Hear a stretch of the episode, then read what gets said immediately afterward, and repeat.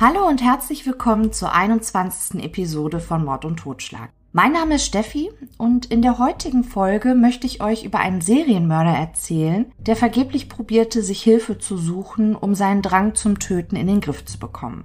Bevor wir aber mit diesem unglaublichen Fall starten, möchte ich mich bei euch für euren ganzen Support, die lieben Nachrichten und eure Unterstützung bedanken. Und natürlich hier auch nochmal ein großes Dankeschön an Sandra und Stefanie, die angefangen haben, meine Wunschliste bei Amazon zu kürzen. Ich bin wirklich so stolz und dankbar für jeden einzelnen von euch, der sich meinen Podcast anhört. Das wollte ich euch einfach nochmal sagen.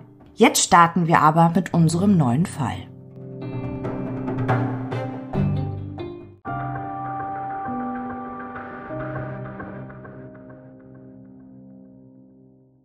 In der heutigen Episode soll es um einen Mann namens Carroll Cole gehen.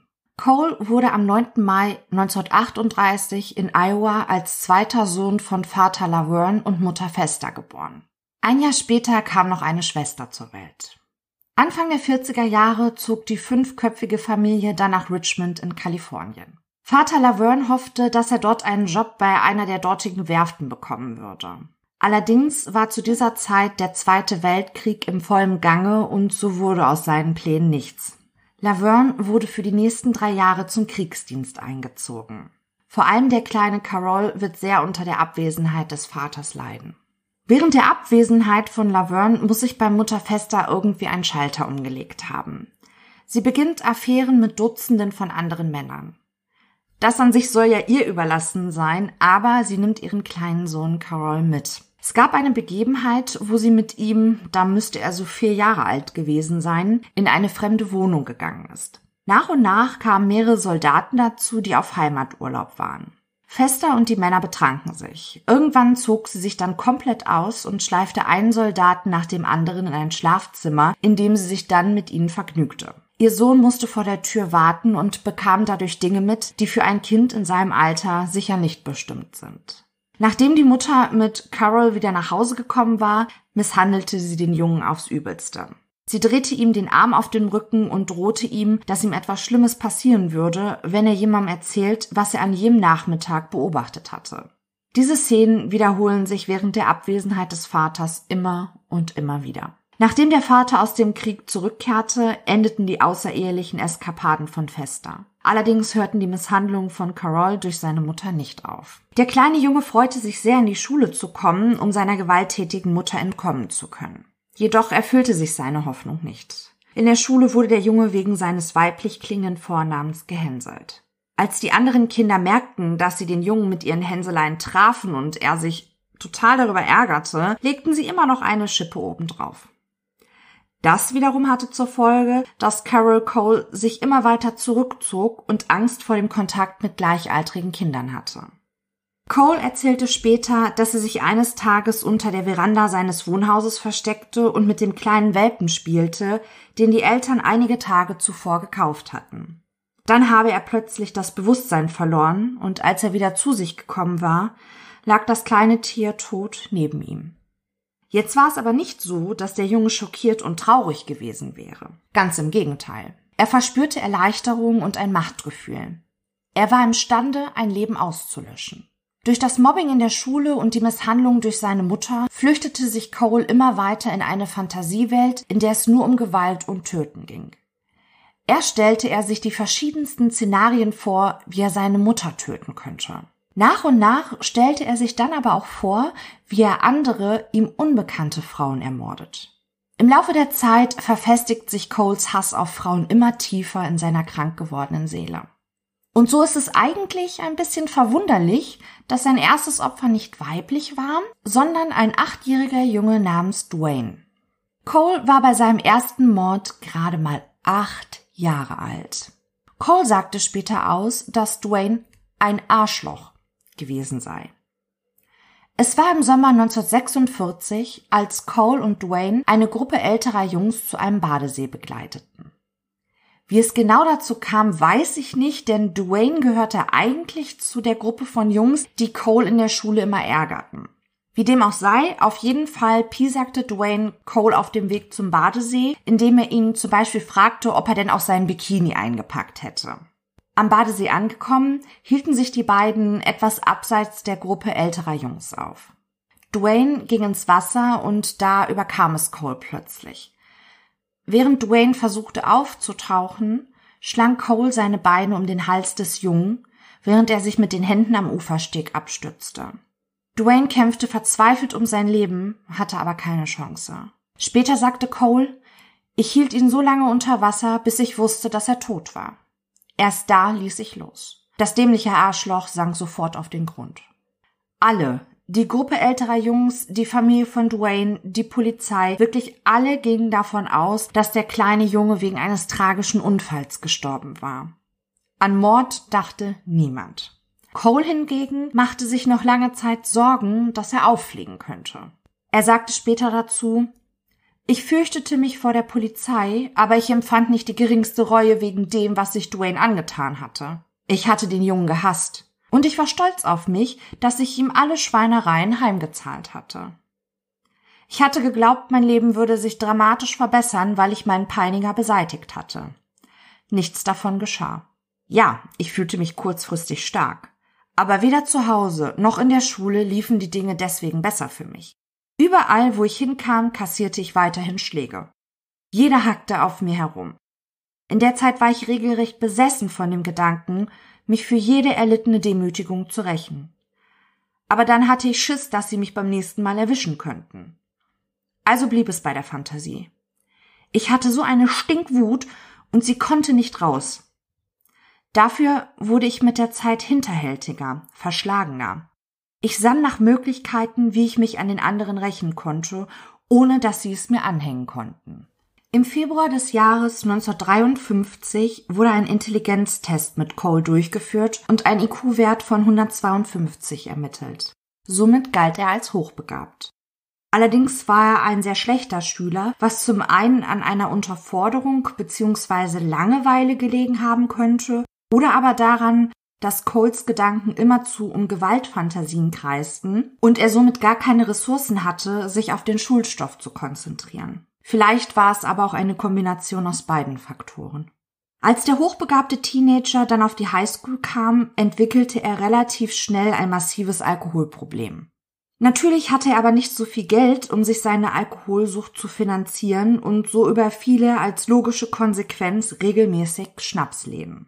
Der Rausch und der Kick, den er bei den Überfällen bekam, verschafften ihm ein Hochgefühl und unterbrachen die Gedankenspirale seiner Gewaltfantasien.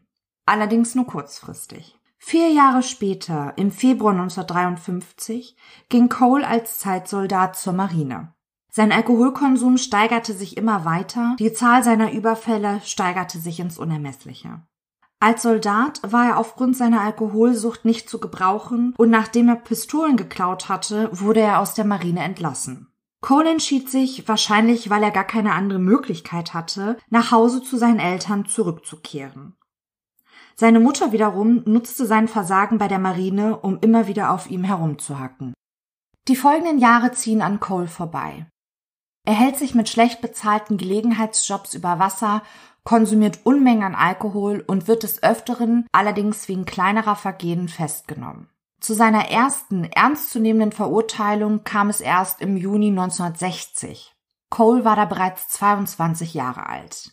Er hatte sich an 2 Liebespaare herangeschlichen und sie mit einem Hammer attackiert. Zum Glück wurde bei diesen Angriffen niemand ernsthaft verletzt. Cole wird daraufhin zu 30 Tagen in einem Arbeitslager verurteilt. Knapp ein Jahr nach diesem Vorfall, im Januar 1961, hätte Cole die Chance bekommen können, seine Zukunft als berüchtigter Serienmörder abzuwenden. Er hält einen Streifenwagen auf offener Straße an und bittet die Polizisten um Hilfe. Er würde einen starken Drang verspüren, eine Frau zu vergewaltigen und zu erwürgen. Den Polizisten bleibt natürlich nicht verborgen, dass der Mann stark alkoholisiert ist und so sind sie sich nicht ganz schlüssig, was sie mit dieser Information jetzt anfangen sollen. Meint er das ernst? Spricht nur der Suff aus ihm? Die Polizisten handeln aber richtig, nehmen Cole zu sich und kümmern sich darum, wie es nun mit ihm weitergehen soll. Cole wird am Ende in einer psychiatrischen Klinik untergebracht. Hier bleibt er für die nächsten 3 Monate zur Beobachtung. Vielleicht hätte hier eine reelle Chance bestanden, ihm zu helfen. Aber er ist während den Begutachtungen durch einen Psychiater nicht ehrlich gewesen. Er verschwieg den Mord an dem kleinen Duane und erwähnte nicht die Misshandlung durch seine sadistische Mutter. Im Gegenteil, er sagte, er hätte eine glückliche Kindheit ohne besondere Vorkommnisse bei liebenden Eltern verbracht. Letztlich kamen die Psychiater zu dem Schluss, dass Cole wahrscheinlich ein sexuell gestörter Psychopath war. Tun konnten sie für ihn aber nichts. Sie hatten nichts gegen ihn in der Hand, das ihn zu einer Gefahr für die Gesellschaft machte. Und so wurde Cole entlassen, mit der Bitte, sich in eine ambulante Therapie zu begeben. Allerdings hatte dieser gar nicht die finanziellen Mittel dazu, sodass in diese Richtung nichts weiter geschah. Es vergingen weitere 6 Monate, bis Cole wegen des Diebstahls eines Autos erneut vor Gericht stand. Er kann den Richter aber überzeugen, dass er in eine forensische Klinik und nicht in Haft gehört. Cole wird in das Atascadero State Hospital eingewiesen, in dem einige Jahre später übrigens auch der damals 15-jährige Edmund Kemper therapiert wurde, nachdem er seine Großeltern getötet hatte.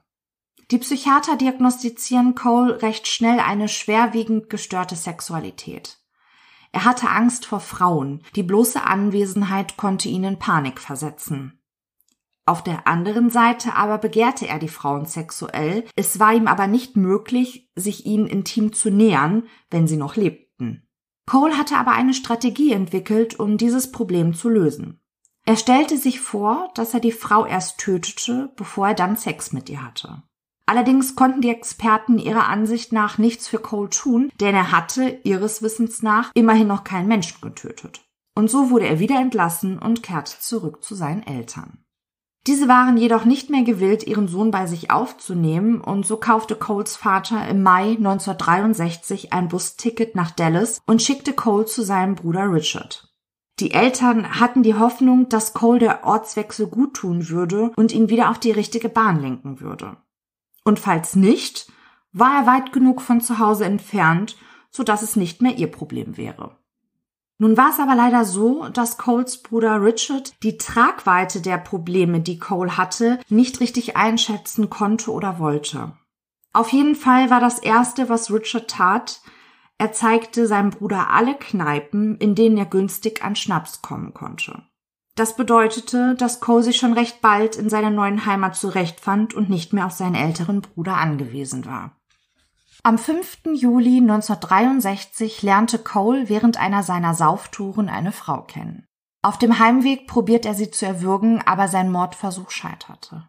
Cole probierte sich als Konsequenz mit einer Überdosis Schlaftabletten das Leben zu nehmen. Durch eine Magenspülung konnte der Suizidversuch verhindert werden. Kurze Zeit nach seiner Entlassung aus der Klinik lernt Cole eine Frau kennen, mit der er das erste Mal in seinem Leben eine feste Beziehung eingeht. Zu diesem Zeitpunkt ist Cole mittlerweile 25 Jahre alt. Er lernt die Tänzerin Neville, genannt Billy Whitworth, in einem Striplokal kennen. Sie ist psychisch labil und auch sie leidet unter einer massiven Alkoholsucht. Im November 1963 heirateten die beiden. Ihre Ehe ist chaotisch und wird von Gewaltexzessen geprägt. Das zog sich bis zum August des Jahres 1965 hin, bis Cole den Verdacht hegte, dass Billy ihn mit einem Soldaten in einem Motel betrügen würde. Diese Vermutung triggerte sein Kindheitstrauma und es kommt zu einer Kurzschlussreaktion. Er zündet das Motel an, wird aber auf frischer Tat ertappt.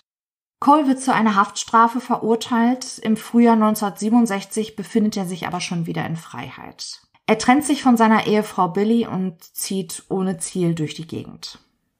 Die Ehe hatte seine Gewaltfantasien zunächst in den Hintergrund treten lassen. Doch nach der Trennung von Billy kehrten die Fantasien mit voller Wucht wieder zurück. Im Mai 1967 befand Cole sich in Missouri und dort erregte ein 11-jähriges Mädchen seine Aufmerksamkeit. Sie sollte sein nächstes Opfer werden, vor allem deshalb, weil er sich sicher war, dass sie sich nicht gegen ihn würde wehren können. Er überfiel das Mädchen im Schlaf und begann sie zu würgen. Zum Glück bemerkten die Eltern den Einbrecher und konnten somit den Tod ihres Kindes verhindern. Cole wird wieder vor Gericht gestellt und da er den versuchten Mord zugab, bekam er nur eine milde Strafe. Nach 3 Jahren Haft kam er auf Bewährung wieder auf freien Fuß und zog nach Nevada.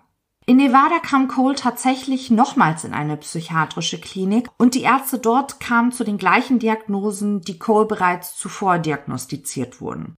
Doch wie man ihm jetzt konkret helfen sollte, wussten diese Psychiater auch nicht. Und so finanzieren sie ihm ein Busticket und schicken ihn nach San Diego in Kalifornien, Hauptsache weit weg. Cole kam sein Reiseziel sehr gelegen. San Diego ist eine Grenzstadt. Da geht es wild zu und praktisch alles ist möglich. Außerdem war es in Kalifornien einfacher, an Sozialhilfe heranzukommen. Ich hatte dort eine Vergangenheit als Patient von psychiatrischen Anstalten. Solche Argumente benutze ich immer, um die Sachbearbeiter einzuwickeln und die Stütze zu kassieren. Cole wurde bewusst, dass ihm niemand würde helfen können und er mit seinen inneren Dämonen allein gelassen wird. Er hatte zwar nach seinem ersten Mord immer mal wieder einen Mordversuch gewagt, allerdings ohne den Mord zu vollenden. Jetzt jedoch, wo ihm bewusst wurde, dass keiner ihm helfen will, brechen alle Dämme und Cole wird sich zum Serienmörder entwickeln. Mein Drang zu töten war ausgeprägter denn je. Der Unterschied zu früher war, dass mir meine Fantasien inzwischen kein Kopfzerbrechen mehr bereiteten. Ich sagte mir, was soll's? Dein Leben ist eh schon im Arsch. Was willst du dir noch großartig versauen? Den anderen bist du sowieso scheißegal. Also probier's einfach aus und schau mal, was dabei rumkommt. Es ist der 7. Mai 1971, als Cole in einer Bar mit der 39-jährigen Besitzerin Essie Buck ins Gespräch kommt. Im weiteren Verlauf lockt er die Frau in sein Auto, erwürgt sie und versteckt ihre Leiche in seinem Kofferraum. Am nächsten Morgen wachte ich auf und fühlte gar nichts. Weder Erleichterung noch Schuld oder irgendein anderes Gefühl, was man in so einer Situation vielleicht hätte erwarten können. Einfach nur gar nichts. Es fühlte sich genauso an wie an jedem anderen beschissenen Morgen. Am 9. Mai 1971 wurde Cole 33 Jahre alt. Er verbrachte diesen Tag damit, die Leiche von Essie verschwinden zu lassen. Nur 2 Wochen später lernte Cole Wilma kennen. Die beiden trinken zusammen, verbringen die Nacht gemeinsam. Dann erwürgt Cole die Frau und verscharrt ihre Leiche. Die Polizei wird den Leichnam der Frau bei ihren späteren Ermittlungen nicht finden können und die Identität der Frau bleibt unbekannt. Lediglich ihr Vorname, Wilma, ist bekannt. Nur 1 Woche danach tötet Cole erneut. Allerdings kennt er hier nicht einmal den Vornamen seines Opfers. Der Ablauf seiner Taten ist immer der gleiche. Zuerst betrinkt er sich mit den Frauen, hat Sex mit ihnen, dann erwürgt er sie. Unklar bleibt, ob es auch zu sexuellen Handlungen an den toten Frauen kam. Solange er seinen inneren Drang, Frauen zu töten, mehr oder weniger unterdrücken konnte, desto schneller folgen jetzt die Morde hintereinander. In nur einem Monat hatte er 3 Frauen getötet.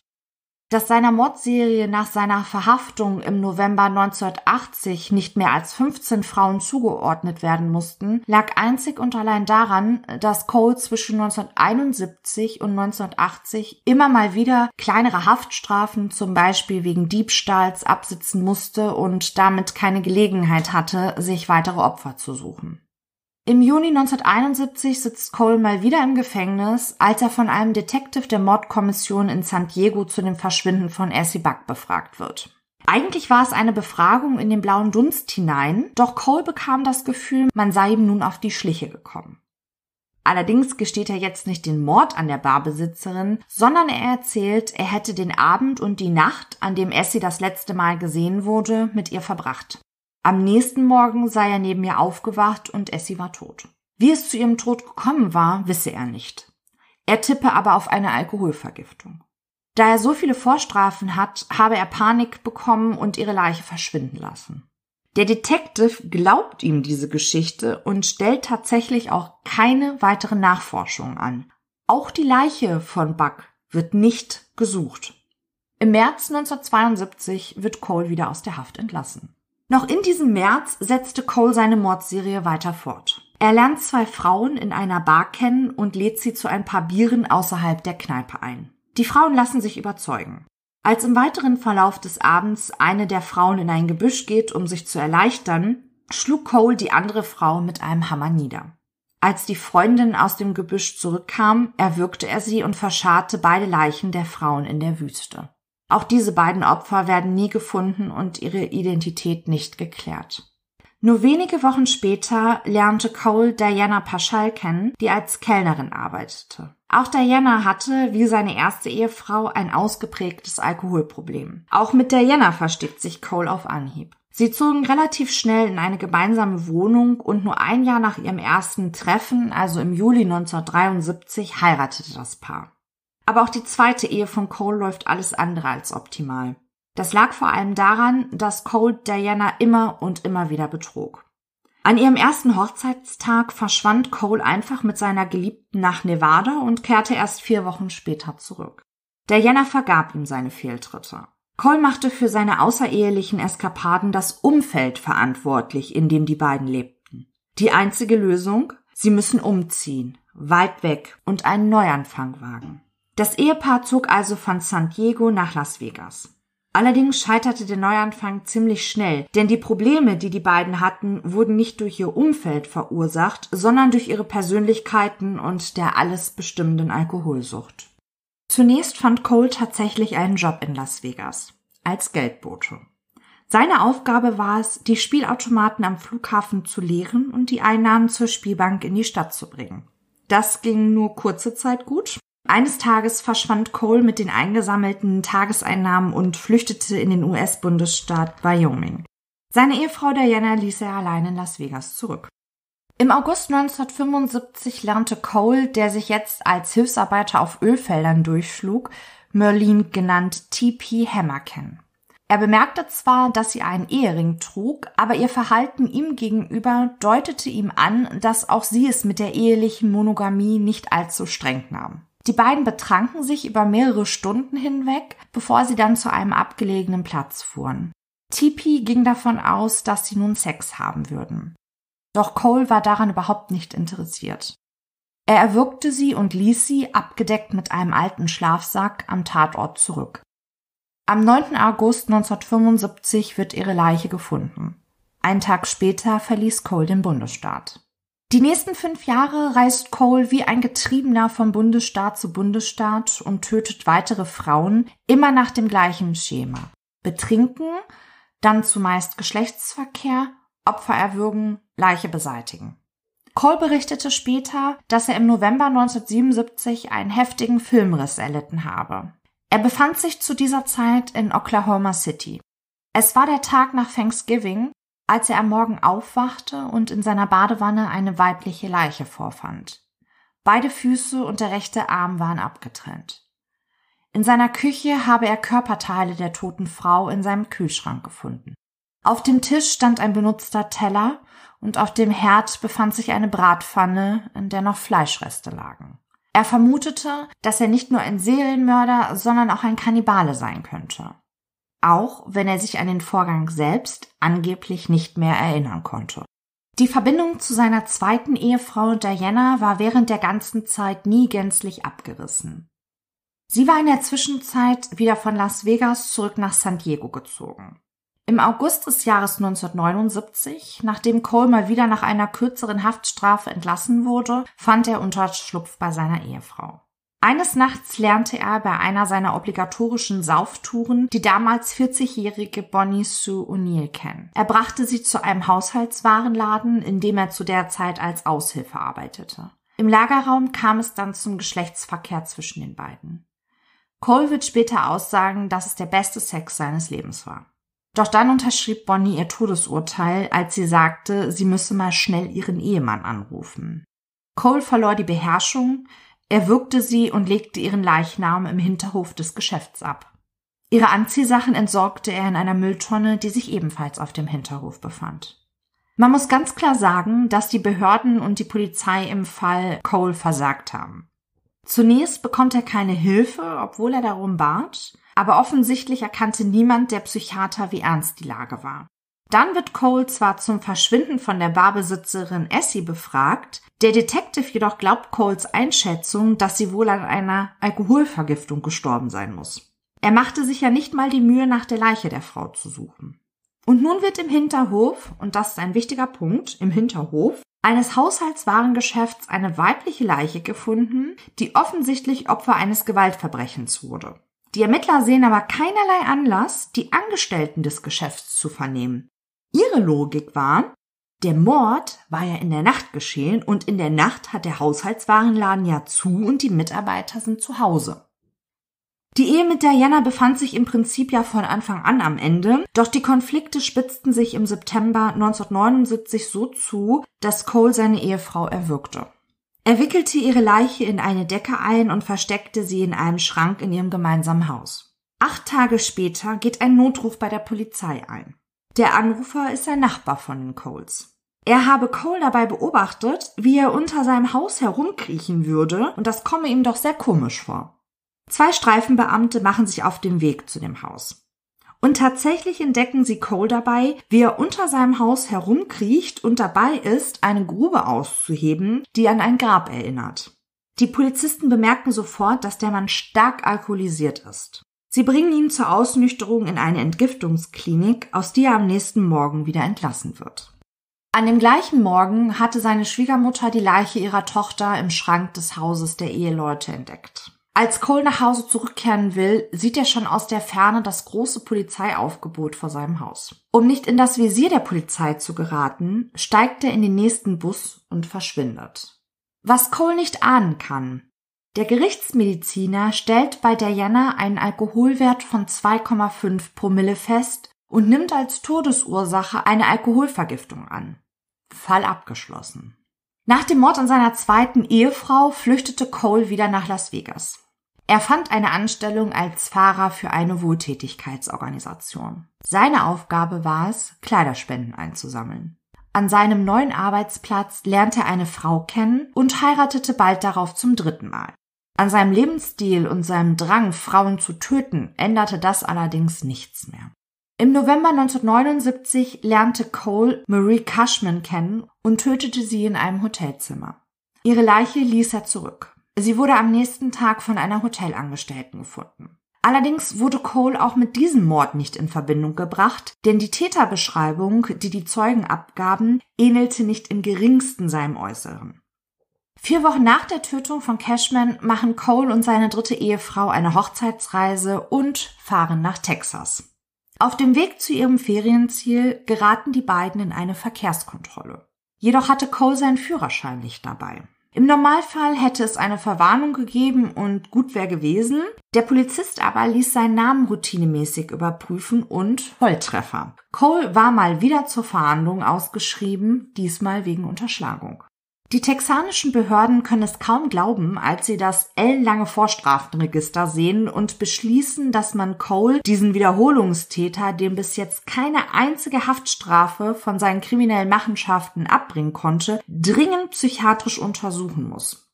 Und so wird er in eine forensische Klinik nach Springfield, Missouri, überstellt. Hier soll er seine aktuelle Haftstrafe absetzen und nochmal gründlich durchgecheckt werden. Die Psychiater in Springfield kommen erneut zu dem Ergebnis, dass Cole eine schwere psychische Störung zu haben scheint und dringend einer Therapie zugeführt werden müsse. Cole aber hatte scheinbar zu diesem Zeitpunkt schon resigniert und lehnte jede Form einer Therapiemaßnahme kategorisch ab. Da er an keiner akuten Psychose litt, wurde er untherapiert im Oktober 1980 aus der forensischen Klinik entlassen und machte sich auf den Weg nach Dallas. Cole wird noch 3 weitere Menschen töten, bis er schlussendlich am 30. November 1980 festgenommen wird und die Mordserie endlich ein Ende findet. Am 11. November tötete er Dorothy King, nur einen Abend später ermordete er Wanda Fay Roberts. Sein letztes Opfer ist Sally Thompson. Cole hatte sie in ihrer Wohnung ermordet. Die Polizei erwischt ihn bei seinem letzten Mord, für Thompson können sie aber nichts mehr tun. Sie ist bereits tot, als die Polizei am Tatort eintrifft. Cole gesteht die Morde an 35 Frauen. Er will sein Gewissen jetzt endlich erleichtern. Doch geglaubt wurde ihm nicht. Im Gegenteil, Cole wurde von den Ermittlungsbehörden als Lügner abgestempelt. Der Leiter der Mordkommission in San Diego dazu: Ich bin überzeugt, dass an dieser Geschichte nichts dran ist. Unsere Gerichtsmedizin leistet hervorragende und gründliche Arbeit. Dieser Cole müsste schon eine ganz neue Methode erfunden haben, wie man Menschen erwürgt, ohne Blutergüsse zu hinterlassen. Daran glaube ich nicht. Und so wird Cole am 6. April 1981 zunächst nur wegen 3-fachen Mordes angeklagt. Die letzten 3 Morde, die er in Dallas im November 1980 begangen hatte. Vor Gericht schildert Cole in aller Ausführlichkeit die Morde an den 3 Frauen sowie an 11 weiteren. Er erzählt auch von seiner Kindheit, von seiner manipulativen und sadistischen Mutter. Er selbst äußerte die Theorie, dass er all diese Frauen stellvertretend für seine Mutter getötet hatte. Die Geschworenen brauchten lediglich eine Beratungszeit von 25 Minuten, um zu ihrem Urteil zu kommen.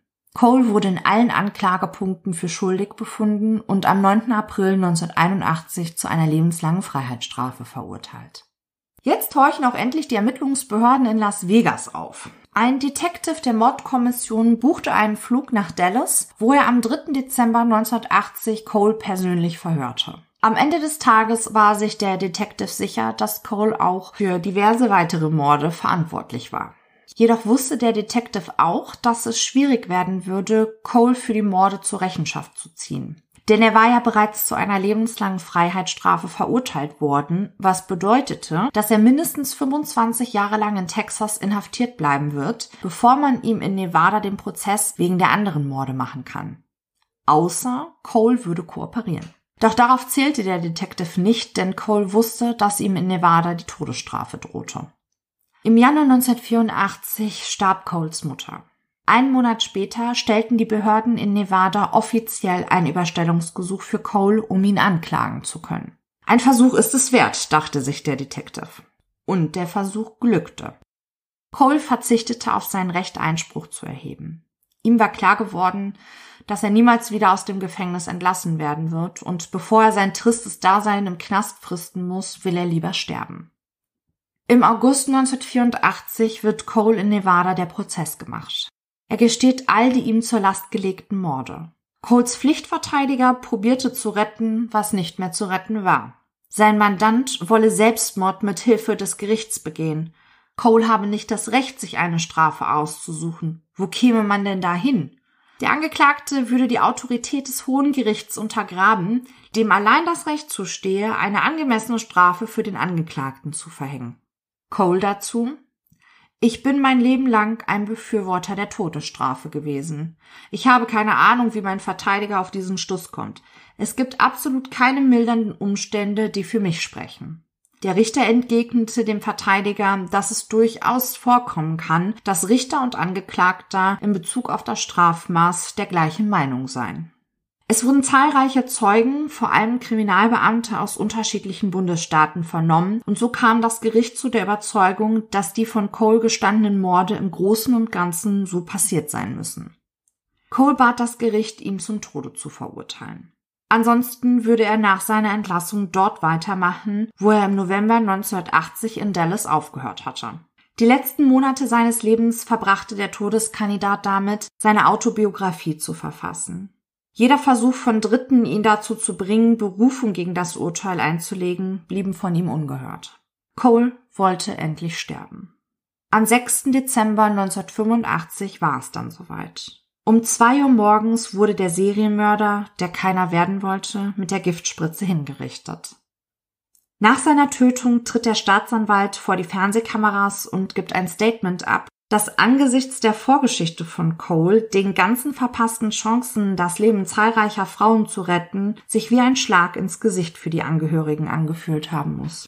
Er sagte: Es war für mich sehr befriedigend zu sehen, dass unser System effektiv funktioniert.